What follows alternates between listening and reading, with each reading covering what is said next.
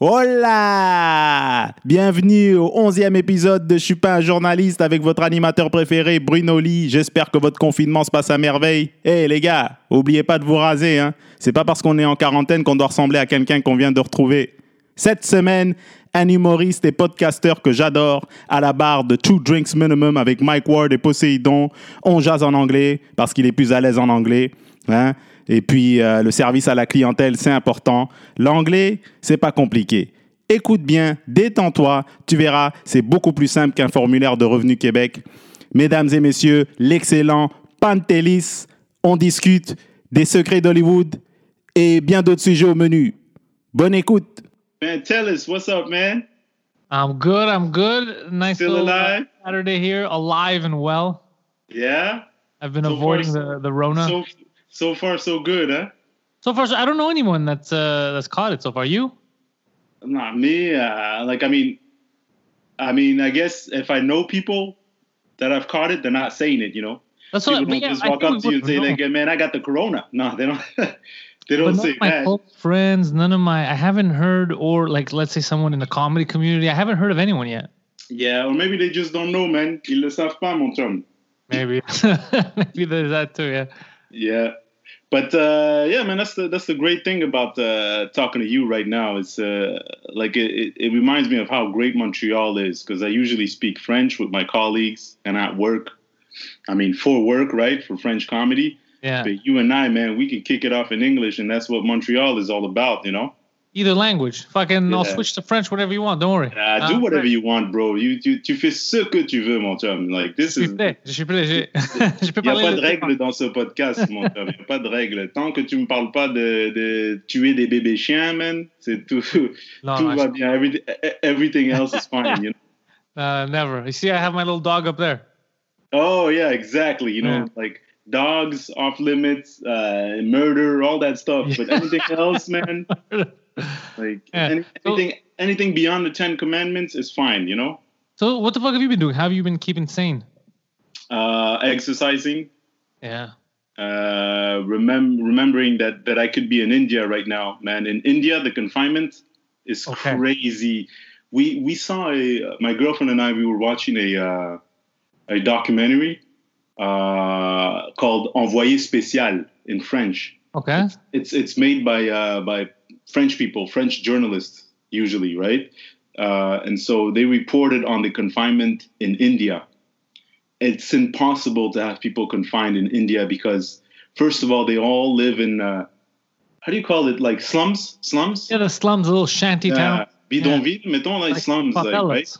Yeah, something like that. And usually, um, usually they're, they're able to fend for themselves day by day, you know, because of businesses. They could sell stuff, you know. They they're also very athletic. sell. You ever watch Bollywood? They could dance, man. They're, they're athletic. They get- dance. They could hide behind. anything. Like, uh, yeah, man, they got the dance moves, but they're very, very, they're natural born hustlers, you Yeah. know. And like, the, the, like the documentary was so much of an eye opener. It was so shocking. I'm still thinking about it today. Like, how do people? And people were crying on camera. They were like, usually, I could fend for myself, and now everything's closed, and I'm going hungry Yeah, you know? And it- this is what this is what was happening is that when when good people were coming around with their pots you know trying to feed people you know like they had like a lineup but for them it's in, it's impossible to respect social distancing. There's a billion people. Yeah. social distance from what? You social distance when you die you know what i mean? There's no there's no uh, deux mètres de distance avec ton panier d'épicerie. They can't do that. It's impossible. Yeah. And so good samaritans they were trying to uh, basically uh, feed them. Like they were bringing like they were rolling up in vans with big pots and they're like okay let's give some rice to, to my fellow citizens. And then they would get to about 10 20 people and then the cops would come and say you have to you have to you have to pack up and leave or else just you're, you're going to have trouble. Because they don't want people to stick together because of the spread of the, of the virus which is understandable. But at the end of the day it's so messed up because you're leaving people to basically die should i say you know I've been having trouble dealing with this for the past little while. I've been thinking about this. Where's the line between them trying to keep us safe and our own rights? I'm not willing to give up my rights for perceived safety, you know? So it's very, very dangerous. So like right now, I believe that if you're infected, okay, and you know that you have the virus, uh, yeah, you, people should fucking call the cops on you if you're out there trying to infect people. That's crazy. But if you want to take a risk, if you, Bruno, you're like, you know what? I'm gonna go to the grocery store. I'm gonna go to the supermarket. I gotta get some food. I'm taking the risk myself. I'm going out there. Yeah. You shouldn't be penalized. That's you're taking the risk. You're not infecting anyone. You're taking the risk of being infected. You shouldn't be treated like a criminal. But right now, anybody going out of their house, eh, you're always subject to that, depending on which cop you find on what day. You know, why are you coming through this park? Why are you Yeah. guys running this close together? It's like, dude, we fucking live together. Like, we're, we're gonna be much closer when we're in the house. The fuck do you care? You know, little things like that, I don't like. I don't like the exaggeration of it. You know, and then the hmm. excuse is, well, what if somebody has it and they're spreading it? Yeah, but we can't all be convicted of a crime that we didn't commit. You know what I mean? Just because some people have it. Have it. Yeah. Before this happened, if we weren't all getting arrested as if we were murderers. Yeah, man. I don't. I don't like. How do you like? It's, Are you getting me double now? Thinking about that, like I was sorry. Are you hearing me double? No, No? No, like it's perfect, bro. It's perfect. It's, tell you, it's me, uh, uh, just trying to figure things out. But uh, I've got like two recorders. I, I got basically the uh, there's uh, like my uh, digital recorder and Okay. the laptop. So because you never know, you know what I mean? Yeah, yeah, because I started hearing myself double, like I hear a bit of echo. So I just hope that you, it's not recording it, so it doesn't fuck up your thing. No, no, that's fine. That's perfect. Do you hear double again? Testing. No, not anymore. I think it was coming out of the headphones. Maybe that's what happened. Oh, okay. Now it's good. Better now, right? No, now it's fine. I don't hear anything. Okay, that's perfect. So yeah, so we were talking about the uh, Pantelis just before the little technical issue there. It's Uh, just the rights. Like I'm not willing to give up my my freedom for perceived safety. You know what I mean? I, I got to be an adult enough to take care of myself and my family, and I got to know what not to do. You know, if I know there's a place that people are infected, I'm not going to go out and go there like some buffoon. You know, I'm going to try to stay safe. I don't need the government to impose a law that I can't leave my house. That's fucking crazy to me. Yeah, like I mean, some Americans like they're going they're going crazy, like especially like the hardcore Republicans where they Yeah. want small government and the government can't tell you what to do. Yeah. Um, like I uh, want small government too, but you know, going to uh, physically attack the government while there's a panic isn't exactly the best way to go about it either. Because then, no matter how right you think you are, you lose your your your right to public opinion yeah, when, when you get aggressive. You know how it is when, when you t- when you get violent before you should, or if you shouldn't, yeah, you lose all right. You could be the rightest person ever. You're gonna look like a fucking idiot. yeah. No, you're absolutely right. Like that that just got me thinking. You know, Candace Owens, Mm-hmm. Bla- uh, Black Republican. Yeah. Young uh, young lady.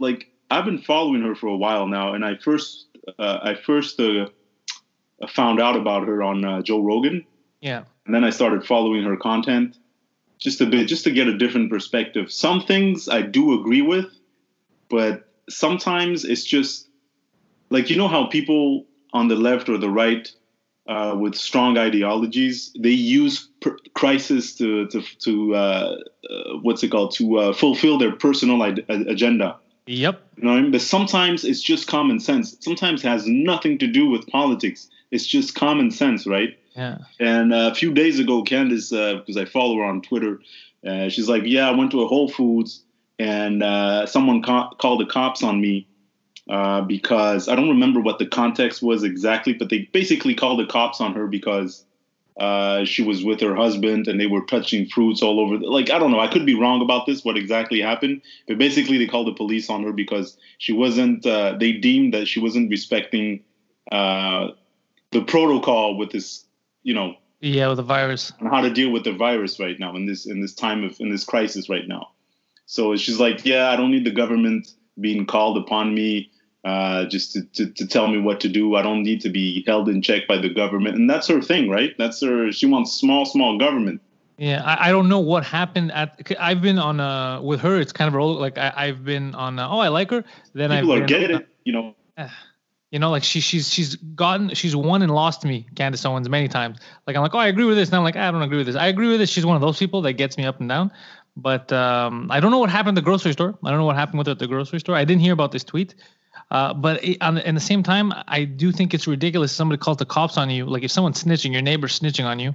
You know, because because you This is big I don't know you, you went out too many times. You know, this guy fucking Bruno, he's jogging twice a day. You guys said only once. Like, dude, shut the fuck up. You know, mind your business. I'm not jogging in your yard. I'm not putting you in danger if I have anything. Like, fucking mind your business. That's what I'm worried about. Is that we're developing this uh, system where the police state is we're building it ourselves. The government doesn't have to do anything. We're calling them. There's a hotline. There's a few hotlines now where you could call and route out your neighbors if they're doing Yeah. shit. It's, Yeah. That's where I feel like it's a bit much. Yeah, no, I agree. I, I agree with you. I don't think that, that her neighbors routed out on her. I think it was the Whole Foods place or something.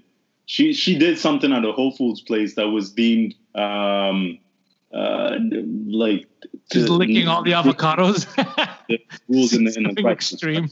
She's licking. Maybe she was around touching all the vegetables without gloves. I don't know what she was doing, but Yeah, maybe she's maybe she deserved it. Yeah, just licking everything, fucking throwing shit. Yeah, but uh, yeah, man, like I, I kind of understand her a bit. I don't like. Sometimes it's common sense. Sometimes you know you, you're doing stuff that in that in, endangers the the health of others. You know, yeah. There's nothing worse than that. But I do understand like wanting to uh, maintain your privacy because you know I go to like uh, the the grocery store now. I go to like even like farmer Pharmaprix or whatever, and then people ask me questions, and they're they're just doing their jobs, and I understand. I You completely get understand. frustrated. But I don't like them asking me questions. Same thing, bro. Same fucking thing.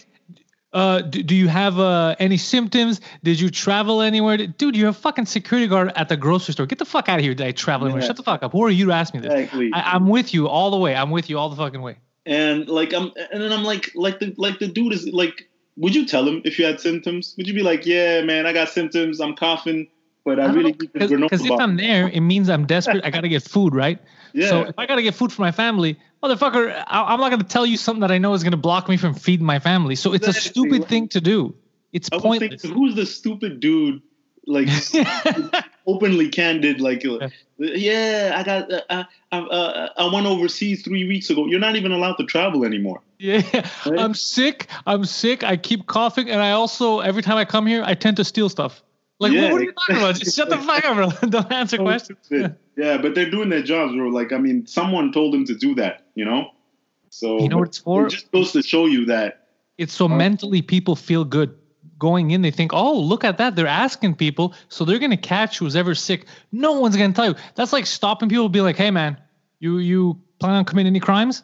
No one's gonna be like, yeah, I'm gonna Yeah. rob something. I'm gonna, no one would ever agree to that. It's a stupid system. I love having the the units where you go wash your hands, all that good. Extra precautions to clean stuff, that's great. Cleaning the carts, perfect. But to ask these stupid questions, it's it's just for idiots. It only helps idiots feel safe. Yeah, man. It's uh, it's because we feel like we're doing something. Exactly. We feel We have no control. something. We got to feel like we do, we feel like we're controlling something. But uh, yeah, man. It's uh, I've I've known happier times. Like I mean, I'm doing all right, but I've known a happier society here in Montreal. You know, like I mean, uh, when a business can't keep up, like there's no one. Like even if you have loads of money, where are you gonna go? What are you, what are you gonna do if you have loads of money? Like right now, it's kind of like the great equalizer in that sense, where we all kind of understand where we.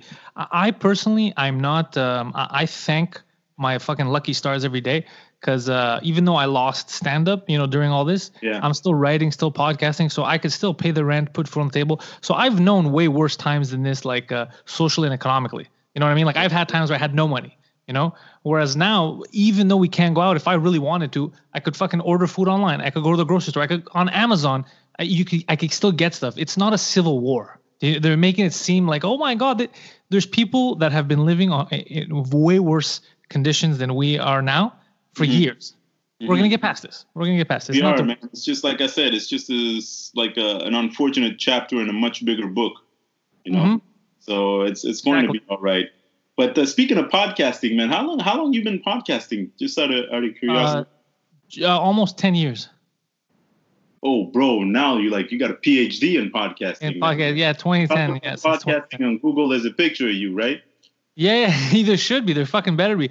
I was I wasn't the first, but I was uh I was one of I know here in Canada and on the East Coast, I was Mhm. pretty early on.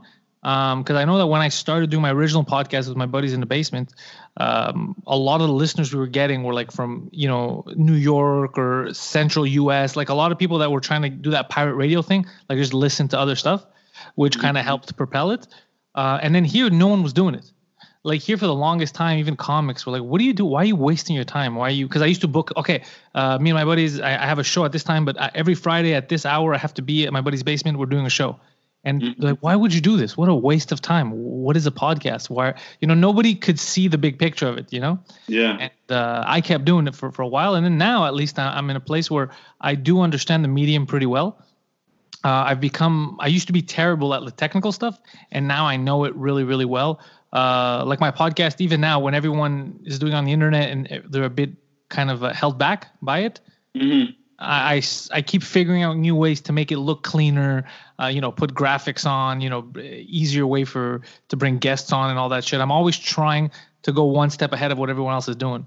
So I, uh, yeah, I- I've been doing it for long enough to to really be. It's part of my DNA now, podcasting. Oh, it's amazing, man. It's amazing to watch you grow your podcast and and you're very consistent. And man, when when I when, like because I started my podcast filming with my iPhone. This is how ridiculous it was. I was filming with my iPhone 6 in my living room and thinking, okay, I'm gonna put it online and people are gonna watch it. But the quality of the like the quality of it, the, the initiative is great because I'm still doing it, but Yeah. I'm only doing it like the the uh, audio version, right? Uh, uh, the the video version, man. When I seen other podcasts like on the net, it was so much clearer, so much like more script, uh, crisp. Yeah, You know, the the production quality was off the charts. You know, but mine was like, oh man, I feel like I'm still filming in 720p or whatever, or you- like you know what I mean. but everybody has to start somewhere. Wh- When I first started, for years we were in the basement. Imagine like five, six guys talking into one microphone that was meant for one person. So the sound was horrible. And that's what I learned uh, for podcasting. It, it's the only because I don't like people like, can you give me a lesson? Like I, I don't know, I'm not, I don't know enough to give anyone a lesson. Like who am I? You know what I mean? To give a lesson. If you if you ask for advice on what I did, then I could tell you. But I can't tell you what you should do. I could just tell you what I did and what worked. But the one thing that I'm consistent about, and I tell people all the time, is if you're going to start a podcast, if you're going to do a podcast, the most important thing is is audio. It's not the video because people are willing to forgive uh, you know, if it's not HD, if it's anything, if there's no graphics, they don't give a shit if they can hear you properly, if, if it's crisp. Because most people listen, they'll look for a bit, but then they'll go do something else. Even if they have your video feed on, like on YouTube, they'll put Mhm. it down, they'll be working on something. The most important is the audio. Once the audio is perfect, the rest you can start adding on to it. But a lot, I, I know people who they had good video they were working on in the beginning, but they refused to have a good microphone or even be close to the microphones and they Mhm. wouldn't get a lot of view because people can't listen for a while, you know. Because after a couple of minutes, if all you hear is this, so it, it gets it gets people annoyed because you're, yeah. you're straining your brain trying to listen. So number one is audio. That's the only thing I say. Number, the second your audio is good, dude, everything else comes slowly. You start testing and fucking around, and uh, everything else comes. Yeah, yeah, no, the, I I get you, man. Like it's uh, it's um, like me too. Even when I listen to podcasts, like I mean, like whether it's Joe Rogan podcast, any other podcast, that, like I mostly listen on my iPhone, right? And the sound for me is like it's almost like you're in the room with them. Exactly. Yeah. So That's what I it's mean, supposed to be. It's supposed to be what old uh, talk radio used to be in the car. yeah, where you used to feel like, oh yeah, I'm part of this fucking conversation. I get what they're saying. That's it's supposed to be an extension of that. You know, the long form interview. yeah, Uh, so if the sound isn't good, then you lose someone because they don't feel like they're with you anymore. They feel like they're trying to hear you, hmm and you you lose that connection. It's kind of like in an audience. If you ignore the audience and you, if they're laughing, you don't let them finish. You talk through them. hmm After a while, it, you start growing a disconnect, and they're like, "What the fuck, this guy?" It's like he doesn't realize that we're here. He's not waiting for us. You know, Yeah. he's. So it's the same thing with with podcasting. But it's it's it's it's great that you have a microphone because it makes this Skype call even more interesting because the that's the thing about this confinement uh, period is like everybody's on Skype and stuff and the sound is not always optimal, Yeah. Right? It's better when you're in the room, you know. And- It was never going to beat being in the room. The room is because you know how it is. You're looking at someone. It, the connection is always better. yeah. But the hard thing you're going to find for you now is when you have guests and you're skyping in, you're always worried about their internet connection, their microphone, because you might have a good guest lined up. You know, like let's say Joe Rogan's like, okay, fuck, I'll call into your show. You know, yeah, it, but Joe Rogan on that fucking day, he's not at the studio. He's not. He's with his phone. He doesn't even have headphones, and you're hearing him talk through the phone. It's a great guest, but people won't be able to really appreciate it and enjoy it because the, the audio shit. So you like Mike's going through that now. Mike is setting up for Sous Écoute. Um, we talked about like different possibilities to upgrade each podcast. So I think he's sending out kits because to his uh, uh to his um, guests like he's gonna get someone to drive over with like a GoPro, a thing, and a mic because he goes I can't take anymore. I'll, I'll get guests on and people can't hear them. You know the sound is shit. He goes and and I'm producing these shows. So now Yeah. he's he's putting in that extra effort because you you never know what someone has. Yeah, or or you just hope that the person has a mic like you do. Yeah, well, sometimes they like I asked my I was one of my buddies, a comedian, was supposed to do the show with me two days ago, and I told him you all set up. He's like, yeah, of course I'm set up. We'll do it through Skype. Yeah, yeah, for sure. And then the day of, he's like, yeah, uh, I, if we do it, uh, it's only audio. If you want video, then I won't have a mic. Like all this crazy shit. He's like, I'm not prepared. I don't even know how to download Skype. I was like, well, what the fuck? You told me you're prepared. What, what are you talking? You have nothing. so I canceled it. I said, no, no, I'll get someone else. This is it's too much stress. You know? Yeah, yeah, for sure, man. Like, uh, like even me, I constantly worry all the time, especially me because I'm a newbie in this. You know, like, uh, like I'm constantly worrying about the sound. Like even right now, I'm worried now because the sound going to be great after, but uh, that's a normal part of the process. right? Part of the worries to it. It's never gonna leave. like this Skype thing, I like it because I'm doing something uh, productive considering the circumstances, but it's never going to be being in the room. No, never, never, never. Never, never. But you guys, like, I mean, in, even with con- like having a conversation, like it, it, feels like you don't have to try when you have an interesting guest and that person's right in front of you. Yeah, because right in front of you, I think there's uh, like sous-entendu. There's a lot of stuff that in a conversation we give away just with our eyes, with our looks, human Mhm. beings. And I, especially with us, like comics, we're very outgoing. Like we like to talk. We're not. We don't really hide much. You know, like our cards. You know, or, or we kind of wear our hearts on our sleeves a lot. So I think conversation and we're talking and we're in the same room, our eyes can kind of shift it to a certain place. Like I see where you're going, you know, and then I'll think of something, and then you'll know just by my eyes. Oh fuck, he has something here. He wants to say something. You know it, and the conversation flows more naturally. You know, Mhm. if for CNN, this shit works because there's a lot of cardboard people. They don't have personality. They're just they're reading off a script anyway. So Yeah, for them, whether you're on the screen, they don't give a shit because they don't care about your feelings. They don't care about the real you. They just care about like repeat the points you're supposed to. So they'll just cut to you. All right, Bruno. Uh, yeah, okay. That, that so it's not the same as these kind of interviews. So Yeah. you're 100 percent right. That's why it's much better always in a studio setting where you could sit down and just shoot the shit and have it recorded. But do you, you as a podcaster, like you speak English, uh, obviously, but Yeah. like, I mean, do you try to reach out to people outside Quebec and say, I've always wanted to talk to this person. How do I, how do I get to do it? You know, how do I, like right now, if you want to talk to, um, cause the thing is in Quebec is very small, right? It's very Yeah. small and there's, it's kind, I don't want to say limited because there's great people and there, there's great opportunities, but It's limited in English. Exactly. Exactly. Like right now, if you want to talk to, I don't know, man, if you want to talk to uh, Sam Harris, for example, Yeah. or, or Jordan Peterson, well, he doesn't speak French. Yeah, exactly. Yeah. So how do you do it? Like, I mean, not not that Joe Rogan will be or, or Sam Harris will be like, I'm going to talk to a podcast that's been around for only three months. That you know, you shouldn't get your hopes up. You should keep trying to do your work, and then if it, obvi- like, uh, what do you say? Uh, uh, eventually, people would come, right? Yeah, exactly. But you you did touch on something interesting because I've often thought about it myself. Uh, just the fact that I, I think because I started my French podcast because it opened up a new door for me of people that I didn't really know about that I get to bring on the show and learn more about them in French, which has been really fun. Uh, in English, I'm kind of reaching slowly the end of the Montrealers. Like the scene, there's not that many left that I haven't really interviewed that I Mhm. want. But the good thing now um, is like, let's say uh, Monday, I'm gonna have my buddy uh, Aaron Berg because his comedy specials coming, his his new specials coming out uh, in a couple of weeks. So actually, I think it's coming out next week. So I'm gonna have him on Monday. I want him to you know, promote it, and we talk about New York now, what's happening there with the quarantine and just his special. So uh, on two drink minimum, we've had back to back two weeks. We had Earl Skakel, uh, comedian. He's he's in LA. He came on. We had Chad Chad Zumock last week, who was uh, in Ohio. So because of this, we're getting a, another excuse to get our American friends on. It's like, well, you can't be in the studio anyway, so might as well just use Skype. You know, it's just another another reason. Um, but you're 100% right. It, it limits you. Montreal is very limiting in that sense because you're going to run out of guests at a certain point, and you're going to have to repeat. And um, we've had that issue on the English podcast, Two Drink Minimum with Mike, uh, where in the beginning, that's why we stopped making it guest driven.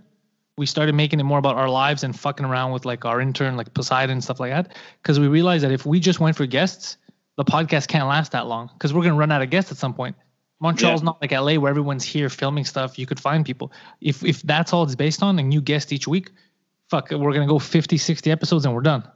Yeah. So True, that's the, but you're 100% right. There's a limit in French. There's more. So you're luckier, if you, especially you. You're bilingual, so you can you have both scenes to work with. And the French scene is this is for French comedy. Or this is the hotbed. It's here in Quebec, so you could Yeah, find man. comedians, uh, actors. There's so Quebec. yeah, no, but it's true. You can have uh, you, there's so much here for that. But if, on the English scene, man, you you have to think of um, I don't want to say gimmick, but something around it. You know, like I was um uh, I was talking to Sugar Sammy yesterday actually because I keep trying to bust his balls for him to start a podcast, and him too. He's thinking like that. He's like, I want to find a good hook. I want to find a good gimmick. He doesn't just want to do a guest thing or whatever, because then you're you're kind of handicapped. You- You're stuck uh, trying to get a guest every week. And in the beginning, it's good, but after a while, what if you run out of guests? Like you don't Yeah. have. What do you do? You just stop your show? Exactly. Yeah. Like Yeah, Bill Burr, he does you it alone for that reason. Have conversations with each other. You guys are, are basically like uh, you know messing around, like right? Because Yeah, with We're the- just fucking around talking about our lives. Oh, that's that's that's dope, man. So you guys, you you're you're you're finding an interesting way to keep going. Exactly, because if it, I'm telling you, man, if it was guests, there's no way it could last this long. You, uh, if you do one or two episodes a week, fuck, man, you, you're done. Here in Montreal, there's not that. There, how many how many different people can you bring on that you know that because you, are not going to bring on too many strangers. You don't know how it's going to go. Yeah, it it fucks you. So you always need that hook. Yeah. Nah. Back in the day, it was easier because there was one or two podcasts. Let's say in a region, you could get everyone as a guest. And in the states, there's so many more people. Oh yeah, man. In the states, like the the podcasters in the states, man, they're so I don't want to say lucky, but I mean, because every every uh, every every country has its pros and cons, right? Uh, Yeah.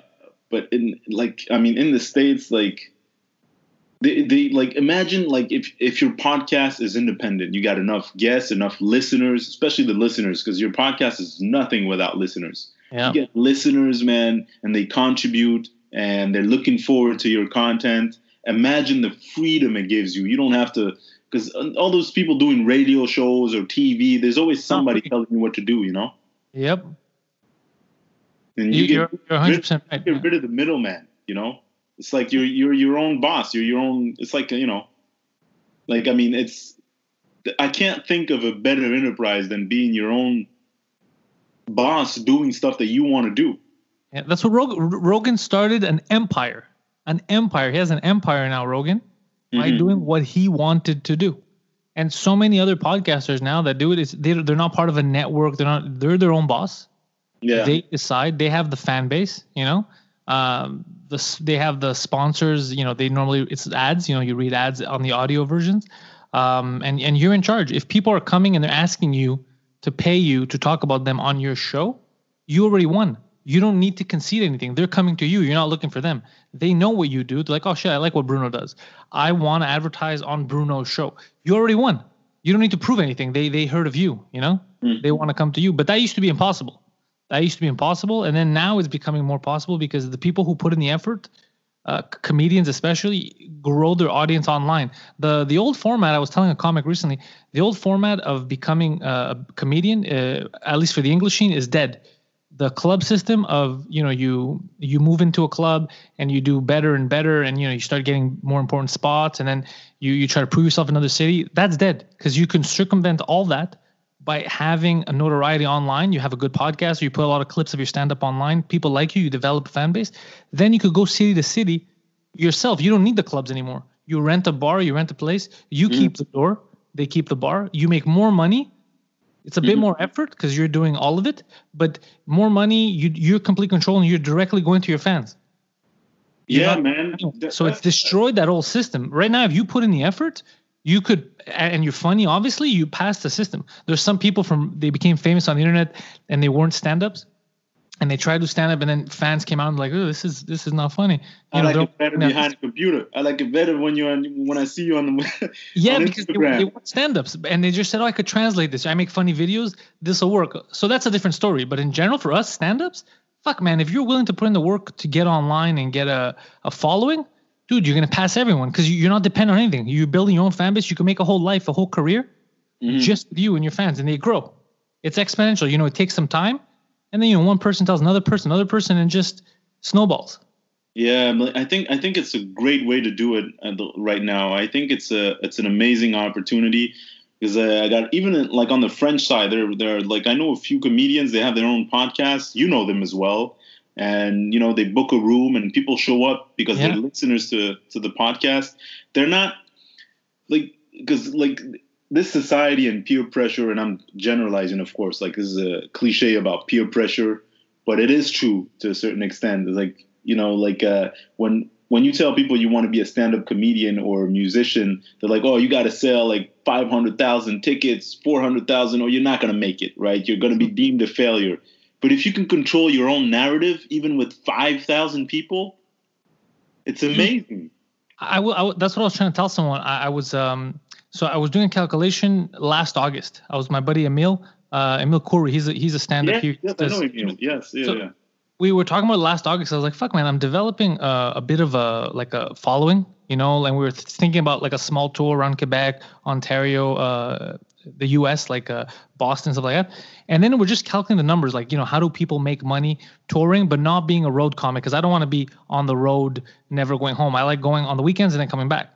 So we're trying to calculate, and we go, you know, how much do the clubs offer, and how much is it to book a room? And then we realized that booking rooms for stand up is relatively cheap because we don't need much as stand ups. We need the mic. We need, you know, normally a lot of these rooms are already equipped. And then we're like, okay, if you sell 15, let's say you sell $20 tickets, right? And you have, you know, a couple hundred people at this show, a couple of, if you sell a thousand tickets, right, at 20 bucks each a weekend, Mhm. you're making already, it, let's say minus expenses too, but if you're selling a thousand tickets, it's three different nights, let's say, or even fuck it, 500 tickets. Let's go 500 tickets at 20 bucks, right? Mhm. you're making more money than the regular jobs that you normally have to not being a stand-up and you'd work nine to five Exactly. And you're going to make more money doing what you like and that grows because then you're going from town to town. Then from a 100 seater let's say you do 150 so then that augments you know you do five shows at 150 each uh, 150 seats each and you're selling them at 20 bucks a ticket. And then you know more and more and then 300 and then you get to the point where you're fucking 2000 in a weekend. Not not a show. 2000 people see you on a weekend or in five days let's say. Yeah. that's money, dude. Yeah. The second you start claiming eight G's a weekend, you're going to Boston, and it's all you. You don't owe anyone else money. You pay for the venue a couple hundred bucks. You pay for your opening act, the road. So there's methods now of gaining notoriety online and starting a life, starting a career, instead of waiting for someone to discover you. Yeah, but that that old model is so uh, it's is number one, it's obsolete, and number Oh, two, it's frustrating because Because You you, know, wait. when you're young and you and you meet these guys like these producers and everything, and and like they they have an agenda, and you don't. And the, the mistake is we think that your their agenda should be your agenda as well. It's not. otherwise it's a failure right but you you you forget that you know th- that model you're talking about doesn't work for them it works for you you know what i mean like selling Yeah. 500 tickets is great for the artist it's not necessarily great for the producer that's investing you know Yeah. a hundred thousand dollars or whatever i'm giving a, a number a hundred thousand two hundred thousand on you right they want to you know make uh, 10x on that right Exactly. So it's And- not and some- them. and that's how you get stuck. That's how that's how um, recording artists like uh, musicians a lot of them got handcuffed. It happens to rappers mostly. Uh, they get these these holding deals in the beginning right? They give them like a substantial front to make the first album. Mhm. and then what happens is if they don't sell the way they're supposed to in their first then they still owe the record label money. So even though they sold let's say fucking a million records they could still Yeah. owe the label money. So they're always in the minus you know because the percentage that they're getting off each record in order to pay them back isn't a lot because they're not in control of their own fucking music. You know, it's it's not. And uh, there's been so many stories of how they really they get raped. Ra- They get so fucked out of their money, out of their earnings. Whereas us in stand up, if you have a little bit of ingenuity, you know how to use the internet a bit, and you build your own thing, dude, you're the producer, you're the star, fuck, man, you're the lawyer most of the times. You know, you're the agent. You're the one talking to everyone. And it's so simple because people, bars normally in different cities and towns, especially, always think of the places that are not big cities but around big cities because they don't get as much and they want to go out to shows, right? The Mhm. bars are happy to have you. They'll give you a good deal. Like when I went to Quebec City, they gave me a nothing deal on the on the venue. I don't think we, we almost didn't pay anything because for them they're like shit. We're gonna make all our money on the bar because I'm not taking any any alcohol sales. Yeah, yeah, yeah. They- They take the bar, we take the door. So my job is to make sure that I could sell the door. People will come in, and then mm-hmm. everybody wins. I get the complete door, they get the bar, and everyone's happy. The people came out and watched a good show, and there's no one in the middle in your fucking pocket taking your money. But a lot of people are scared. I speak to comics like, no, I think I need someone to handle that for me. No, no, no. you don't. You don't, man. Get get another good comic friend. Yeah, I think it's it's psychological. It is. They make it seem harder to than it tell is. you to, to tell you you're good. Want to you know Yeah. You want that collaboration because that collaboration makes you feel like you're worthy, and you know what I mean. Like, I, and then again, I'm not speaking for every single comic that's in that. No, no, but just yeah, generalization. but yeah, we're generalizing, but it makes you feel good. It gives you a pat on the back. Just not just in, in our industry, in many other industry, collaboration makes you feel like you're wanted, makes you feel like you're valued. Yeah. But what we got to learn is is value ourselves. You know, you got to know what you're bringing to the table. Yeah, you got to know who you are, what you want, you know, what you're worth. And it's okay if you're not, you know, if you're not at the Bell Center filling up seats at the Bell with like 18 year olds, you know, dropping tears all over your sneakers. It's not, you know, it's okay if it's not that, if that's not how it's going to happen.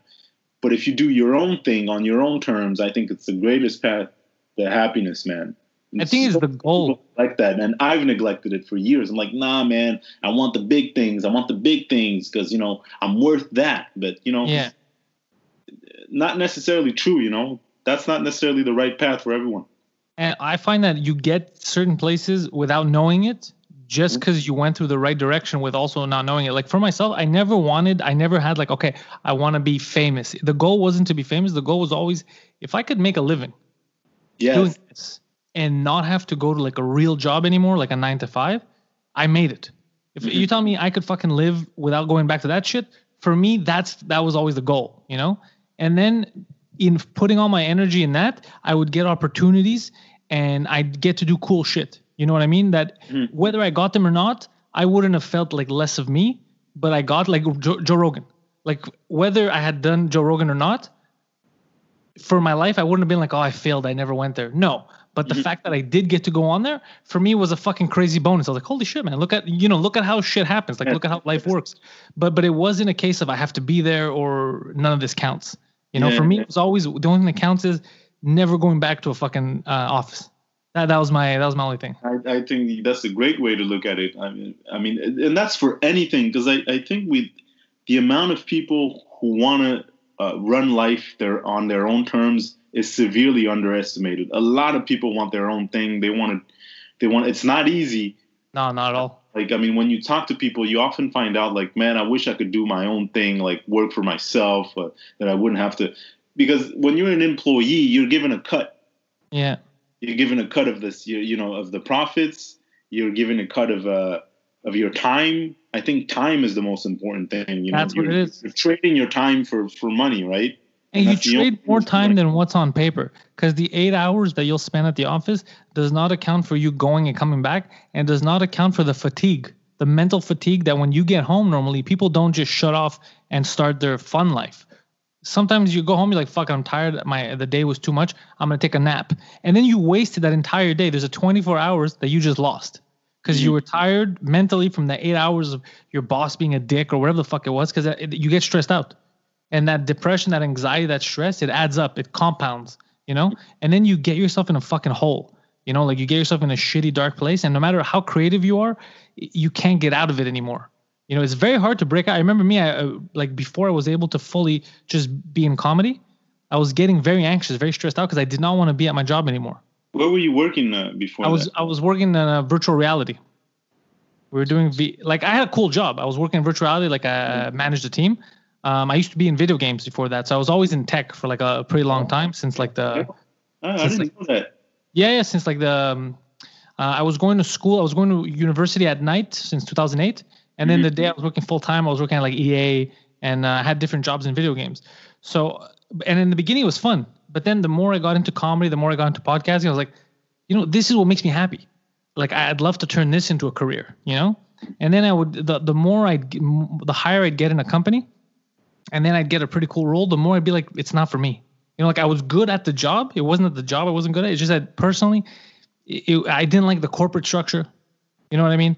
I didn't mm-hmm. like like I'm not an HR guy. I don't like that shit. I think it's stupid. You're not a company guy. I'm not a company guy. Yeah. Like uh, I, am not a oh I gotta fit into this. No, no. I, I'm I'm the just do what you need to do to get the job done. That that's who I am. Like I care about the end result, you know, and and and about the person. But yeah. in a company, you can't. In a company, there's a structure, and you have to be.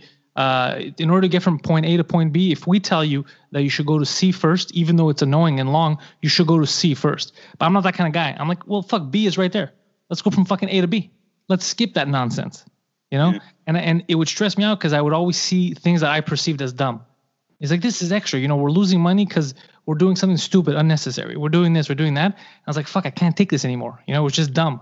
But comedy, I always loved. Comedy was like the, for me the great equalizer. You know, because mm-hmm. it's very. I don't have to prove it to you. The the audience tells you. If I'm funny, I'm funny. If I'm not, I'm not. You know what I mean? The audience decided. So I don't have to argue with you and be like, look, that joke doesn't work. I don't have to argue. Go out, try it out. The the audience is gonna let us know. They're not gonna lie. Mm-hmm. You know. So, but in in company, it's very difficult. You could try to change someone's mind because they're doing something completely idiotic that hurts their company, that hurts their bottom line. And because they just say, well, that's the way, that's the system, they'll keep doing it. They'll keep hitting their head on the wall. And it, it's crazy to me. Yeah. yeah. The, the, structure, and then there's also a language. Because me, I, I, was a corporate dude for a long time. There's a, there's a, there's a structure and there's a language that we're not used to. Like, and I'm not just speaking for comedians, any other, any human, any human and especially any human who wants to do his own thing, who wants to go out and open his own restaurant or whatever the the, the, the case, you know, like like something different from what you're actually doing.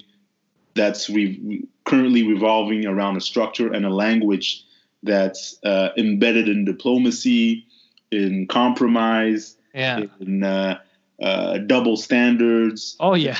Like you, you, you you're basic. I, when I was working like uh, for te- for Telus, I felt like a character in a movie I didn't want to be in. Yes. I felt like a character. Like when is this movie ending? Jesus Christ! This is season eight. I'm fucking going crazy. You know what I mean? Like, like uh, well, there wouldn't be any seasons in a movie, but anyways, this is like this the eighth trilogy of my Telus. Uh, yeah, it doesn't uh, stop. You know and it's repetitive and we'll circle back around and uh, oh did you get that email yeah we're in the conference room and then you go to the conference room and there's a meeting about nothing there's a meeting about efficiency for an hour that doesn't make you more efficient but because yeah. you just lost work time you got to catch up so you're less efficient during that it's fucking phenomenally yeah. stupid but they're saying the words so they feel like they accomplished something we yeah. talked about synergy and efficiency so it's got to work. Like, shut the fuck. How about you let me work? How about here's an idea. Fucking pay me well and let me work. How about that? yeah. you yeah. don't need the rest. And breaking out is not easy. Like it was, it was hard for me. For me, breaking out was was you feel like you're you're you're getting out of a bomb crater. You yes. know, like you're, you're you're getting out with your own hands. Nobody's helping you getting out of the bomb crater, but it's one step at a time. When you're leaving those places, and you got to do it because if you're not fully satisfied with where you it's not about you it's it's like about where you are you know? Yeah. that's the problem. Like a lot of us we're not where we want to be and you feel it. So you got to break out. Yeah you you it's kind of like what you said that you feel like you don't belong and also it's scary. Like i remember me when i uh, was leaving my job and i was like you know what? I'm gonna do something on my own. Like if if i need some money i could go do consulting. I have so much experience you know what i mean? I could do consulting on the side mm-hmm. but i gotta focus on my podcast and my, my stand-up and all that the leaving was the scariest part because I just gave up a steady paycheck. I mm-hmm. gave up steady paycheck. I gave up health insurance. You know what I mean? I gave up a role, you know, position. Like, you know, people respect management positions. I gave all that up for a dream and something that I can't quantify yet. Like, I'm telling you guys, I think I'm good enough to make it, but there's nothing that that I'm saying that you have to believe me. You know what I mean? It's a dream in the end. So it's like, did I just ruin my life? Did I just fuck everything up, you know, for this dream, you know. But I'm telling you, man, if I didn't take that jump, I wouldn't be here right now. If I didn't, if I didn't quit then, if I didn't continue, there's no way I'd be doing the shit I was doing right now. It would have been impossible. And you know, you'd always be second. Like imagine, like like down the road. I would have been broke now. I would have been broke. The companies would have closed down now. Yeah. Would have been fucked. I would have been. Fu- I wouldn't have like now. I'm still writing. You know, uh, shows that I work on still they're still producing stuff. So I still get paid for jokes. I still, you know, I'm still doing something. If I was still working nine to five, I'd be fucked right now. Yeah. Yeah, yeah but it's also it's it's you, you can be fucked in a way, but it, it's also a blessing in disguise. I find because right now people have the time to actually think about what you're going to do in the next chapters of your life. You know, yeah. Whether you're 22, 25, or 45, you better because there's nothing to do except think right now or take care of your kids maybe, but you know if you're not like if, you, if you're not part of those essential services uh, if you're like uh, if you're confined at home man think about what you like i'm not saying that everybody's going to become tom brady right? Because because uh, here's the thing when you think of success you always think of of it's just like with comedy right? When you tell people you're a comic uh, people that are not really familiar with the industry, they think of the most famous comics they know, and they yeah. compare you with that famous. If you're not like him, then yeah. there's got to be a problem. You got to aim to be like this person. You, you know? don't have a show like Seinfeld. Yeah, be be in his movies, be doing yeah. like him. But maybe maybe that path is not for you. Doesn't mean that you're, you know. Yeah. It's, it's, it, there are levels to this stuff, you know. Oh, dude, and you see it because you're in it. You know the levels are fucked up because you can be at level three, the third level, for like two years, the longest time. You're like, what the fuck? I'm stuck here. But then you'll go to level 7 mm-hmm. You won't go through every level um, like in sequence all the time in this industry. You could. There's people that you see they went one, two, three, and then you see people that went one, four, then they're like five, six, seven, eleven. You know, they just you don't know. You don't. There, mm-hmm. There's there's a lot in it. There's there's number one is your talent. That mm-hmm. you have to have. If the second you have that, it's easier for you to get every level. But then, man, there's opportunity. There's luck. There's so much luck and timing. Right place, right time, and and that's with every industry. But with us, if you're at the right place, right time, but motherfucker, you don't have the talent, you're gonna drop the ball. Mm-hmm. You can be at the right fucking place, but you're too late or you're too early. It, it's so fucking crazy our our thing. That's why it's hard to compare people to levels because you're like, yeah, maybe oh, if, if he was funny, why didn't he do this like that guy? Well, fuck, maybe he's funnier than that guy. But shit, maybe he started later. Maybe he was that he didn't get that chance. He didn't. You don't know. You don't. Yeah. You don't know. Us, it's very. It's very. What I look at it is uh, the work ethic. That's how I judge comics. I yeah. Just, after the funny, obviously, I consider a comic to be a comic when they're funny. There's some people in our industry that you know that they call themselves comics, but it's like, uh, motherfucker, you're not funny. You know, when you're funny, the only thing I judge by is the work ethic because yeah. the levels don't matter because it doesn't mean a thing. If you're good, if I think you're funny, you're a good comic. I don't give a shit if all you can do is one night a week. You know what I mean? You, to me, you're a comic. You're fucking funny. What I care about is how much work you're putting in. You're putting in work. You're putting. You're writing jokes. You're fucking. You're online. You're doing stuff. To me, you're a comedian. You're working hard. You're gonna make it. But you could be the most talented motherfucker on the planet if you're not putting in the work ethic. It's like, yeah, yeah where's where are you gonna go? There's there's 80 of you out there, a thousand of you out there. Why would anyone invest in the guy that doesn't care? Why would customers invest? Why would in customers? Yeah. Yeah, exactly. Yeah, this guy's exactly. phoning it in. Yeah. yeah. that's that's the most important thing is the customer, the people who are going to listen or buy your buy tickets. You know, when they when they pay whatever x amount of money to come see you, you got to bring it. You know, and it can't be all right. It has to be excellent. Yeah. You you were telling me last time when you were stressing out when you were doing your hour yeah. Uh, some you, but you saw that you it wasn't like, eh, I'm gonna do it. It was very much like, fuck, okay. So I did this. I don't know, man. I don't want to fuck this up. I'm thinking of doing this. I'm like, you're over analyzing it because you want to do well because people invested their money that they work for. They believed in you enough to be like, you know what? I think this is a good way to spend my money. I'm gonna watch Bruno. He's gonna time as well, like this. yeah, time and because these people you're you're you're asking they trusted you. to see you on a Saturday night exactly yeah. for whatever fifteen bucks times two, that's 30 bucks, plus a couple drinks and a burger. You're probably asking people to shell out a hundred bucks, if not more, to come see you. I mean, for me, man, I don't take it lightly. That's it's Same. very important. It's very Same. important. Like, uh, like, and customers know when you're half-assing it. Customers, yeah, man. Everybody, you can tell when someone doesn't you're just trying to be someone you're not or something you're not you're not being sincere yeah. whether in your stand up or uh, or your presence online they feel that stuff you know yeah. the collective audience is much smarter than any comic, any comic. well said. They'll be like you'll they'll feel it when you, you you're bullshitting them. You'll feel Yeah. it. You'll feel it. Like uh, Well, th- that's the great thing about podcasts, by the way. That's the good thing about the long form interview. Someone can bullshit who they are for five, ten minutes. Normally, in a long interview like this, you see who they You are, you see their real thoughts. You can't act it out. Yeah, yeah, yeah. So that's why I think a lot of people like podcasting. They're like, okay, now I'm really listening to people. It's not like a old radio used to be where it's like, hey, welcome back, and we're gonna go to the weather, and it's all like fakeness. They, they don't have that. Us, it's just two dudes shooting the shit, and Yeah. that's what people like. People like the realness. They don't like the second they feel you're fake, dude. Yeah. People pull away. It's a defense mechanism. People don't like that shit. You because you you think of like a used car salesman. You think they're trying to fuck you. They're trying to do something to you yeah. because there's a mask, and you you pull away. It's like a instinct. Ba- yeah, man. In everything, in everything, you got to Yeah. be sincere. You got to be honest with yourself, and you can't you, you can't shortchange yourself. You know. No, no. But speaking of levels, man, did you see the the thing on YouTube that's going around about the uh, about Hollywood? The pedophiles? Yeah. Dude, I've been talking about this for years, and they used to call me a conspiracy thing that came out last week. Which, uh, uh, Into the Shadows, Out of the Shadows? Yeah. Document. Dude, people, my fans were sending me videos. They're sending me private messages because it's shit I've been talking about for years. And they're like, you don't know what you're talking about, man. And now there's all kinds of documentaries coming out about it. Dude, actors used to talk about this. Mel Gibson, all these guys said, you dude, it's a den of pedophiles that live off uh, the blood of these fucking children.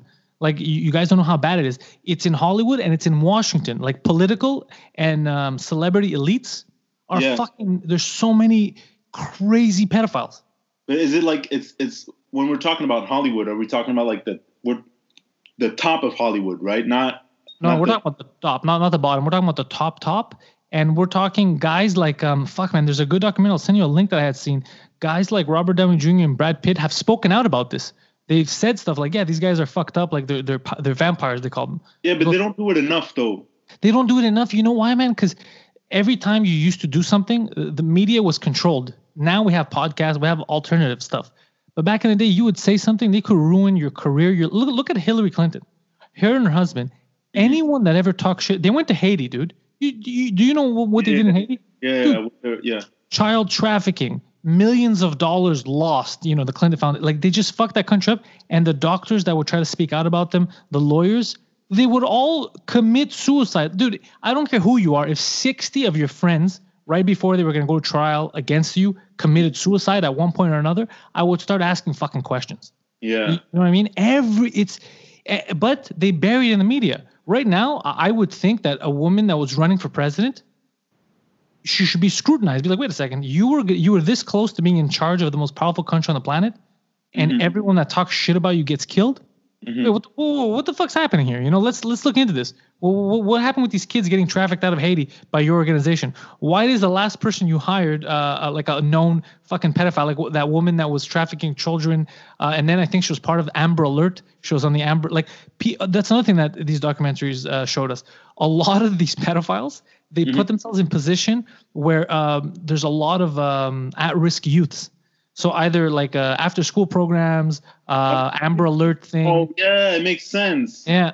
So then, like, they're able to to to to navigate the system. You know, it's fucking crazy, Hide- dude. It's fucking hiding crazy. in plain sight. That's how they Hiding hide in plain sight. That's what they do. Hiding in plain sight. And then back in the day when we would talk about it, we'd look like idiots because the Mhm. media would bury. The media would be like, "Oh, that's a conspiracy. That's fake." Now with so much evidence, with so many people talking about it coming out, it's hard to hide.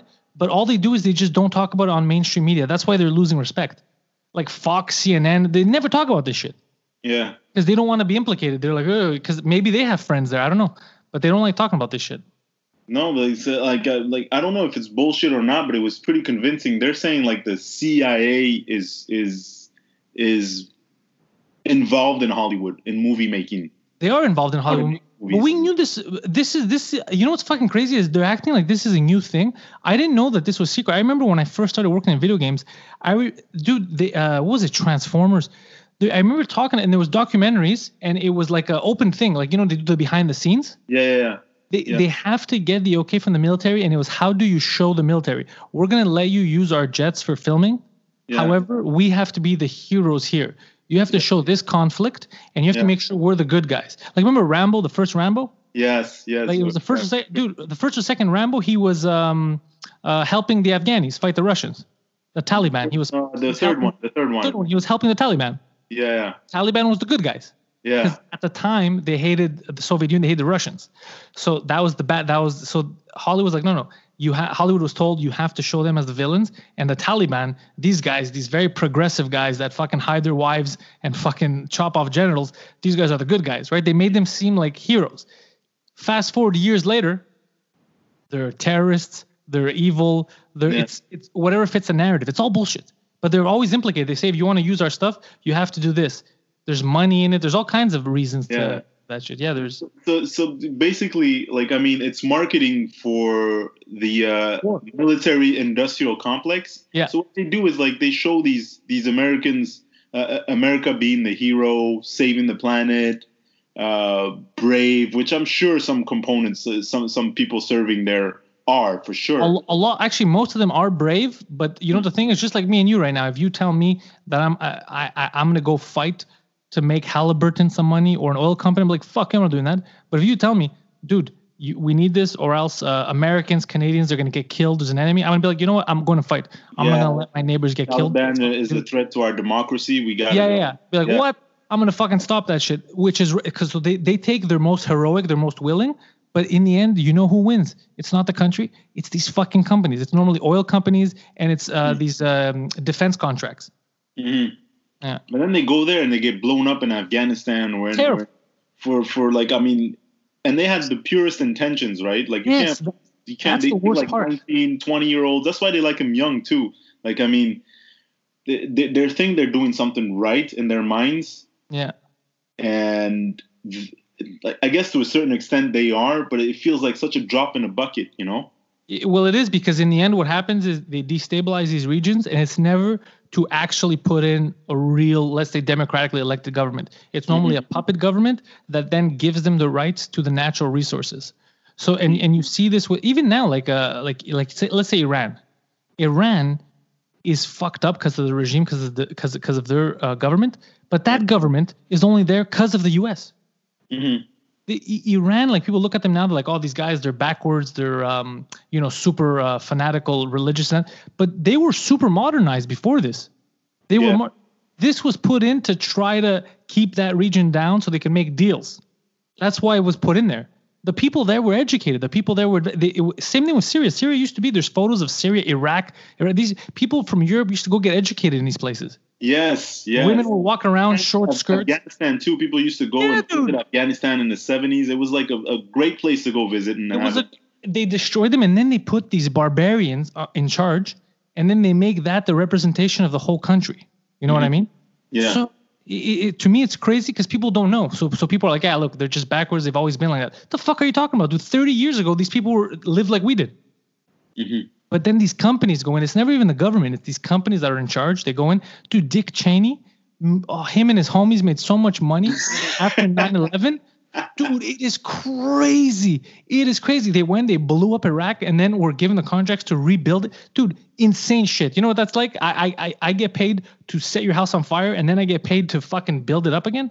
Exactly. dude, that's But I've, I've always wondered how, how they sleep at night, like making those using the lives of their own citizens to fulfill their, their agenda. You know? They don't care. They're they're they're not like um. That's the, same thing with these. Like when you look at documentary about the elite pedophiles and all that shit. Yeah. they're- don't talk about the same stuff we talk about. It's like they have their own um, uh, social structure, their own community, and they live by their own societal norms. Like our societal norms are, dude, if you're dying, if you need help, I'm I'm a see you, I'm gonna, I'm gonna help you. I'm a human being. We, we gotta we gotta figure this out together. Them, it's not like that. Them, it's kind of like vampires in a book. It's consuming. what what can I get off you? What can I take from you to help me move further? And then that's it. They're, they're shitty people, and you meet them also in the corporate world. If you, eh, anybody who works a nine to five job knows that in the office you have these fucking the backstabbing cocksucker that mm-hmm. is willing to fuck anyone over, you know, behind their backs in order to get another level ahead, another level ahead, another. And imagine that kind of mentality, but with power. But it's never enough, though. Like, I mean, Dick Cheney, never enough. It's a sickness. he was already a multimillionaire, was he not? It's a sickness. Yeah, yeah, dude, it's a sickness. It's a hundred percent a sickness. It- you become consumed by that. You're just thinking numbers. You don't, dude. There's no, there's no max number for them. There's no max level. It's just more, more, more, more, more. You're like a goblin. It's uh, it's very fucked up. Oh man, it was it was like you should like I mean if you have the time tonight, just t- take a look at it, man. When I like, what makes people want to be Satanists or or uh, what's it called, uh, pedophiles? I can like if I were like if I were in their shoes, I would just enjoy myself, man, like a normal dude. But because you come from a place of being a normal dude, that's why though you, we think about it differently. Because my argument used to be because um, I used to get into arguments about Satanists, like Yeah. the one we talk about like in the, in these documentaries, the you know the sacrificing children, doing weird shit, right? And they'd be like, "Well, what do you care? Like, if if like it's not real, like you're not really a big believer, you don't believe in God, what do you care?" I go, the reason that I care is because even if you don't, even if I don't believe in it, let's say I don't believe God, I don't believe that, I don't believe in that. Okay, you're fully atheist, let's say they do they believe in it and they choose the bad guy they choose the devil and they're in charge you don't think that's weird like they do believe in it and their choice is that one and they're in charge of everything that to me is what's concerning. It's not about believing. I think that most of the shit they believe in is complete fucking nonsense. But the fact that they believe in it and they had a choice you know between the sides and they're like i'm going for the side where you know raping is cool and shit like that. That's my problem. It's not about their belief system. It's the fact that they were given a choice they have all the power and they chose the fucked up uh, side. That's what always fucked with me. They chose Satan because they, I think like power. well, I think like I mean maybe choosing someone like Satan gives you more power because you're directly going against God. Something some like that. some shit like that I, i've seen uh, documentaries i've read shit about that. path, right? Because then you're just a disciple. But if you choose the other side, saying you, you're you're you're uh, you're, you're going ag- yeah God and you and you can beat him, type of thing. Yeah, yeah, that's what that's what they say. It's shit like that. So it's not because a lot of people tell me, ah, it's nonsense. I don't believe in any of that. I don't believe in God. I don't believe in devil. And that's why I keep trying to tell people it's not about what you whether you believe or not. Because for me, it's not like oh, I believe in God. I believe. It's, I'm just saying that they do believe, and this is their belief structure. It's really fucked up when you think about it. Like, would you want, uh, let's say you have a daughter, you bring her to school. Would you want like the the principal openly being someone who says? My belief structure is, you know, we could sacrifice kids if it's for a ceremony, or uh, you know, if we could rape him. No, you wouldn't. You'd be like, oh, I know that's your fucking beliefs, but that's crazy. I don't, I don't believe that shit. I, I don't want you near my family. So why are we allowing government leaders to to get into mm-hmm. that shit? We should be more implicated in this. We should be like, wait a second, what the fuck? Explain yourself. What is this? Why are you at a fucking? Why are you wearing a robe? Why are you at a fucking ceremony? What are you a bunch of wizards? Why are you dressed like a fucking Harry Potter character? What are you doing? You're an adult. You're an adult. You have a job. What are you doing? But nobody wants to say anything. It's either before cameras, they're like, oh, it's not real. And then when the camera stepped in, they started filming them. They're like, oh, well, it's just their wacky beliefs. You know, these elites, they just believe in wacky stuff. It's like, hold on a second, man. What the fuck is this? Yeah. If I believed in something crazy like that, people would ask me fucking questions. Yeah, and, and it must be so hard to like speak out when you're in a fucking multi-million dollar movie. You're about to get this huge paycheck. You're about to move up four levels. You know, like you mentioned before. Yeah. And, you know, And you're when you see everyone committing suicide around you, Yeah, yeah. uh, it's like I mean, it, it, it's got to be something, right? It's uh, like I mean, it, like it, it's it's crazy. It's crazy. And I, I I'm gonna send you the link, but I think you already have 12 links with your fans and everything. dude, Bro, dude, dude, I have so many links, and I have uh, the Out of the Shadows one. People, uh, so none of my friends sent me the link. So many of my fans sent me on Patreon, on Instagram, on Twitter. Kept sending me the link of Out of the Shadows. I think it came out like last week or, or two weeks ago. Mhm. Have you seen this, Pantelis? Have you seen this? Have you seen? It? Everyone's fucking sending it to me. So I was like, Jesus Christ! And I started looking. And I was like, Yeah, I've been saying this for fucking ten years, and they were telling me that I'm fucking paranoid yeah, you know but I, I was never saying shit like oh i think they're evil. I, I was just looking at stuff like documentaries or, or um, uh, reading and i was like this is this is fucking suspicious. You know what i mean? Like i remember kennedy uh, so jfk when he got assassinated Mhm. he did a lot of shit that you know people could agree with disagree with who wanted to kill him or whatever. They say maybe it was the mafia. But the thing that got him killed that people don't talk about is like right before that he wanted to get rid of the central bank he wanted to get rid of the internet he didn't want a, a, um, a centralized foreign bank being in charge of their economy which is the correct thing to do you don't want that because that's how perpetual debt happens you can't get out of it so Right. he had made an executive order to instill the silver standard in America because uh, I think something had happened with their gold reserves, like those suspicious like amounts of gold missing, but they had a lot of silver. So they go, our, our money's going to be backed by silver. We're going to be in charge of our currency. Okay. Mhm. This was an executive order he put through. You could find this. You could you could actually find. It's not like a did he didn't he. It- It's it's there. yeah, because I wrote about this in my history class in university. It was one of the reports I did, uh, and he got killed. Now, the other president that everybody talks about famously getting killed, uh, Lincoln. Yeah. Lincoln also was against the central banks. He wanted to keep the greenback. He wanted to keep the American currency. He also was offed. Anytime you go against these people, you get offed. And all the countries that are now the biggest terror, the countries that are still independent, are the, there's five countries left, I think, that are now part of the uh, the IMF, that global fucking consortium of fucking controlling everyone's money. Yeah. It's who? It's Iran, North Korea. I think it was Chile until we fucked don't know the IMF is the credit card for poor countries. Yeah, well, that's what it is. It is the credit card for countries, but they come and destroy. So the global, I think the only countries there's five countries that don't have the that cent, that don't have a central bank that's foreign to them, and it's the countries that we always hear about. Mhm. Uh, you know, right now it's Iran, North Korea. I think for a while it was Chile, but uh, I think they had their way with them. Uh, it- it's always shit like that, dude. It's all about. It all goes back to banking. It all goes back to like two, three families. Right. that's their business, Mhm. and they're everywhere. Jesus Christ, man. It's fucking crazy. It was a like uh, I stayed up like uh, until like one o'clock in the morning watching that thing. Like they mentioned some names, like uh, Hillary Clinton, of course, was in there. The Uh, Rothschilds. What's his name? Uh, well, of course we know uh, what's his name, Kevin Spacey, and Oh yeah, yeah, all the fucking molesters. Yeah. yeah, and uh, what's his name? Like the, the of course uh, they talked about the Epstein. dude Uh, epstein another suspicious thing but but people you're going to see if you talk to people uh, there's something called cognitive dissonance that people suffer from now and and that's why it's difficult to talk to people they have a thing where if, if you give them these two competing uh, thoughts mhm. they don't know how to process it because they don't want to fight what they already know so i- i- if there's like I don't know Hillary Clinton and I show them a video of Hillary Clinton murdering someone, even though they're watching it or even if they see her, they're gonna be like, ah, it can't be. There, there must have been a Can't be. reason. Or they they they don't want to accept it. So that's why it's hard to tell people because when you show them stuff like, yeah, but I don't know, but what it, you know, they because their mind won't allow them to be like, look, man, there's a lot of fuckery out there. Like it's hard to accept that a lot of the people that you just blindly give faith to and you assume they're going to take care of shit are mm-hmm. actually fucking shit up. It's very hard on people to think about that. You know, it's very hard to be like, wait, you're telling me we didn't need to go to war? You're telling me my cousin didn't need to get fucking shot by Iraqis? He didn't. They didn't need to go destabilize the whole region. Wait, what are you saying? It fucks people. They don't want to think about that. So they rather just take the narrative and not think about it. Like Epstein, there's so many people that still say Epstein it was a conspiracy. He killed himself, even Yeah. though in order for, for that to happen, him, but yeah. dude, the security guards both fell asleep. His camera on his cell wasn't working. Like it's like a cartoon. But nobody, but so Like many an people are like, HBO series, man. This Yeah, it's like an HBO See that on television. No, it's just a coincidence. Two adult men whose job it is to secure a fucking prison fell asleep together. What are you talking about? Yeah.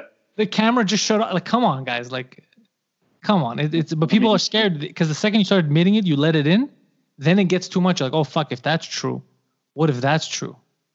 And then if that's true, holy fuck. And then you start getting that spiral. So it's much easier to just be like, no, that's crazy talk. Uh, Like, and, like I'm like, but now you know people are are waking up a bit. people are waking up. Yeah. Uh, they're being uh, they're starting to understand the world that they're in right now more and more. Thank God for the internet. Thank God. There's a lot of bullshit on the internet too. You just gotta pick and choose, right? And you just when you come when you come across something that's vital, you gotta double check, triple check.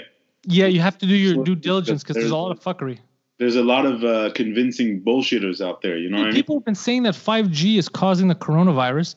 It is the dumbest correlation. And I don't know about I don't know if 5G is dangerous. That's not what I'm saying. I don't know enough about it. But coronavirus is on every country in the planet right now. Okay, it's everywhere. Yeah. There's like five countries that have 5G. It doesn't make any sense. And still there's people online being like 5G caused the coronavirus. And these kind of conspiracies, that's Mhm. what fucks up for everyone else. Because then when you talk about Hillary Clinton or something, they're gonna be like, "That's a conspiracy, bro. It's like the 5G towers." They put everyone in the same. They put everyone like in flat Earth.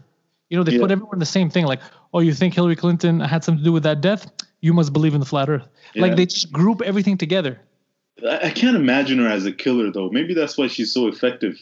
Uh, Well, uh, so far she's never killed anyone herself, right? She's not been on. The, not. She probably doesn't put on the gloves and you know buy you Yeah. know picks up a knife and goes and but she like maybe I can see her sitting in an office saying, "Hey, get rid of this dude, get rid of that dude." But well, she crazy destroyed. Libya. like she was willing to start a new slave trade in Libya.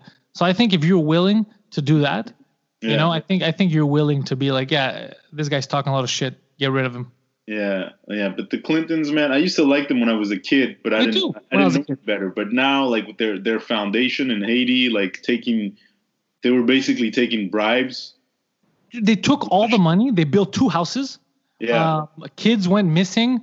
Uh, all, all this crazy fucking shit. Haitians don't want them there. Like, get these fucking people out of here. Get Yeah. these fucking people out of here. Jesus, man. Haiti Well, has I mean, natural resources. Eh? Haiti apparently, I think, it has one of the largest gold deposits in uh, in that region. do they? Yeah, I didn't know that. They're not. Yeah, I think they have one of the largest deposits in the region, but they're not in charge of their own gold deposits. Well, it's just like Africa. They got a lot of, uh, you know, like uh, mines with diamonds and oil, but they're not in charge of their own. They don't resources. own any of that. You know how fucked up that is, dude. Yeah. No. That, to Oh, me, yeah. that shit's criminal.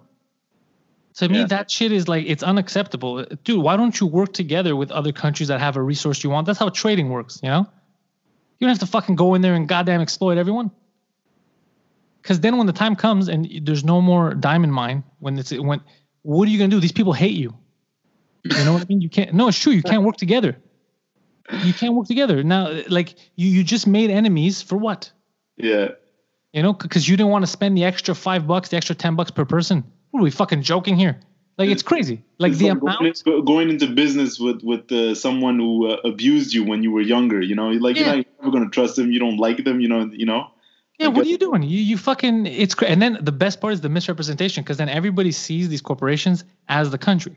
So people in Africa they they deal with let's say American companies that exploit them. They're like these fucking Americans. When people in the states have no tie, they don't know what the fuck that company's doing. They don't have any. They have their own values. You know what I mean? And Right. normal American values are very different to those corporate structures because normal American American values are that is you know the um, freedom, uh, community, you know, uh, stay safe, look out for your neighbor. Like that's an American thing. That's how the Americans think culturally. Mm-hmm. But the way their companies operate internationally is the complete opposite. It's exploit, fuck over. It's not standing up for the little guy. So there's two complete different ideologies. It's another it's another like example of cognitive dissonance where they're like, oh no, there there are companies, there must be doing well. But there's always this fuckery happening where the company's culture is way different from the country's culture. And then they represent the country. So then mm-hmm. people, that's why there's so much like hate around the world, like, oh fucking Americans, war, this and that. Dude, most Americans don't want to be in war. They want their fucking troops home. Yeah, man. Like I don't even know anyone in Iraq. They're thinking, like, where the fuck are we there? Yeah, most Americans are reasonable. I think they're they they get a bad rap. They do, but th- that's it's all it's all part of the it's all part of the game. That gives them a bad image. You know, their marketing is their Yeah. foreign policy with other countries. Yeah. it gives the citizens a bad image. You know, that not all Americans want you know to invade other countries and tell people what to do. Hey, democracy, pizza, and you know, and Yeah. whatever you want all the time. Not every American wants that. Most you're right. Most Americans don't want to go to war. They don't want to be involved uh, with a government that's heavily implicated in the uh, military-industrial complex. Right. Yeah. They don't even want them implicated in their own lives. I will say something though, like there are horrible people around this in, in this world, and Oh, if you have means to take them out, go take them out because some people are evil. Look, I understand what you're saying, and I'm with you on They that. don't have like you. They don't like me. They don't like Canadians. They don't like uh, uh, Swedish people. Anybody that lives in the Western world, they don't like them. And they, if they saw you right now, they'd kill you, no problem. There are But people. yeah, but, but, but you know what's fucked up? There's regimes like that, and that, that that were created and that exist. Like there's ISIS. There's hardcore fanatical Islamic regimes right now that cult almost that Mhm. live off that. But you and and I'm all for it. Get rid of all of them. You, but you know what the issue is? The reason why they haven't gotten rid rid of all of them is because it's all part of the game. It's all another villain to fight, so they could go into these regions, right? Because when um it- when uh, Turkey was supporting ISIS, like the, the Turkish government was buying fucking stolen oil from them. Uh, they fucking they're destroying Syria, right? Russia, the U.S. They're not going in there and wiping them out. They're slowly, slowly. They're taking down this thing, then they move back. They let them regroup, go to Europe. They build cells there. They go back in, do little things, pull back. They let them. It's like a fight that they're purposely uh, keeping going so that they have an excuse to say something and go into these regions. But then it's fucked up for us because then you see all the shit that happens. You saw in Paris, all these fucking terrorists that happen. You think that's a coincidence? It's not a, you, you. You didn't stop these fucking people. There's so many cases where uh, we didn't have enough to hold them, so now they're going back to the UK. Now they live there. A guy who went to fight, guys who go to fight for for ISIS to kill Westerners. I don't understand how they're accepted back into their countries after Western countries as regular citizens, and you don't think they're going to fanaticize people. Of course, that's what they want. They want to fanaticize people. Why are they? I, to me, I think if you left and you wanted to kill Canadians, Americans, whatever, I wouldn't let you back in. Personally, I wouldn't let you back in. Dude, you wanted to kill my neighbor. You, you know, last month you were in the desert and you're like, I can't wait to get my hands on a fucking Westerner so I can cut his head off. So then after when you're losing, you're like, I want to go back home. I want to go live in Ontario. Like, fuck you. Are you crazy? Are you fucked? No, no. Stay. You want to go to the desert? You want to kill people? Stay Yeah. fucking there. Are you crazy? But here we're fucking pussies. Uh, We're, we we don't want to do it. to make what a decision to make, and it's I remember Trudeau was saying you can't do that. They're Canadian citizens. You got to bring. Are you fucked? The second they fight against Canada, they're not Canadian citizens, bro. Absolutely, lose your fucking city, Dude, you want to kill us? No, get the fuck out of here. yeah, bring man. in, I, I bring in the refugees that you fucked over. Bring in the peoples whose houses you destroyed, and now Yeah. they don't have a home. Bring them in. yeah, Bring them in. You stay there. You destroyed that place. You stay there. what what a predicament to be in, man. To think that uh, all your troubles are caused by uh, s- someone you know very little about, but yet Yeah. hate so much. Uh, I mean, it's uh, there's a lot of ignorance in there And how do you hate Canada? Yeah, man. We, we we're always smiling. We're always welcoming. You know, we're never. You know, we, we don't really go in in uh, you know Other people's in, business. in other people's business. You know, we got a great reputation, great quality of life. Look at how the like. Uh, I mean, there, there's lots of there are lots of things we can do better for sure. But I look around, being confined in a Canadian society right now, quarantined with coronavirus, is better than being free in many countries. And Yeah, that's free very well said. You know what I mean? Very, very well said. But people are still complaining because I was, I was talking to I was talking to Abba yesterday, and Abba said something very smart. He's like, "It's because they're too soft here. They haven't seen shit, right? So to them, this is a civil war. To them, this is oh my god, it's all it's all fucking crazy. It's like, dude, you can order a pizza. It's it's not a civil war situation. Like it's it's not as crazy. Your as you're making Netflix it. still works. Your Netflix, yeah, you can watch Netflix, bro. Yeah. You're not in Rwanda. Calm the fuck down. Eh, trust me, it's worse for a lot of other people out there than it is for us right now. For the last month, I've, I've been feeling like uh, uh, someone uh, doing 10 to 20 in a Canadian prison. You know, Yeah, time, Netflix, you know, yeah, it's not a real prison. Yeah, outside activities, you know, for an hour, and come right back to your your big ass room. No, it's it's it's not that bad, man. But I can uh, make it in Canadian jail. That's what I learned. no, I no, it's a, it's a great country to be in. Like I appreciate it every single day, man. Not not every day, but most of the time, I'm very grateful for it, man. But I'm grateful to it too, man. but yo, dude, thanks a lot for talking to me, man. This uh Thank you for letting me fucking rant and yell, bro. I'm happy whenever I can do that. Bro and thanks for the for the tips for the uh, like advice i'm just gonna keep doing this podcast thing Yo, let me know wherever you want. Give me a call if you have questions or whatever. You're like, how do I do this? How do I do that? Just fucking give me a call. I'll uh, I'll, I'll let how, you do, know. how do i get bigger man how do i how do i how do i get like uh like what's it called uh uh, Joe Rogan followers, man. How do I do that? I'm, I'm man, nobody, nobody. Well, but most of it is just time, obviously an opportunity. But you, you're gonna grow the second you get your stride in French. Your Mhm. followers are gonna jump because here they're very like, dude. When they support, they like they jump on, they tell their friends and course, shit. I appreciate that. Yeah. Do that, and then you're from there. You're gonna have all you're gonna be asking questions later is how do I upgrade this? How do I do this? The, Yeah. the rest is gonna come. You're gonna get comfortable. You're gonna the rest. Gonna, but get that base. The second you get that French base, they're gonna carry you through to other markets. Yeah, man, and I appreciate. I enjoy doing this so much, talking to people, long form conversations. And that's my thing, man. Doing it, doing it in both languages is is for me a, a great opportunity to grow, man, and to learn, man. Like you learn so much by talking to other people. Oh, look know? at us. We went from fucking. We talked about pedophiles. We talked about the fucking elite, the military, industrial. We, you know, we we foreign policy, yeah, man. yeah we circled around governments, uh, corporations are shit. People are cool. that's Yeah. that's literally the lesson of today. No, man, people are fine, bro, but this goddamn government. that, man. And now I'm gonna go have a beer, some chips, yeah, just chill. talk to the wifey, and be like, man, Pantelis is great, man. It's awesome. He's crazy. All right, bro. It was a fucking pleasure. Thank you for having me. Bro, same here, man. Take care of yourself Take and don't care, trust brother. anybody, okay? I don't trust anyone. All right. Take care. Take care.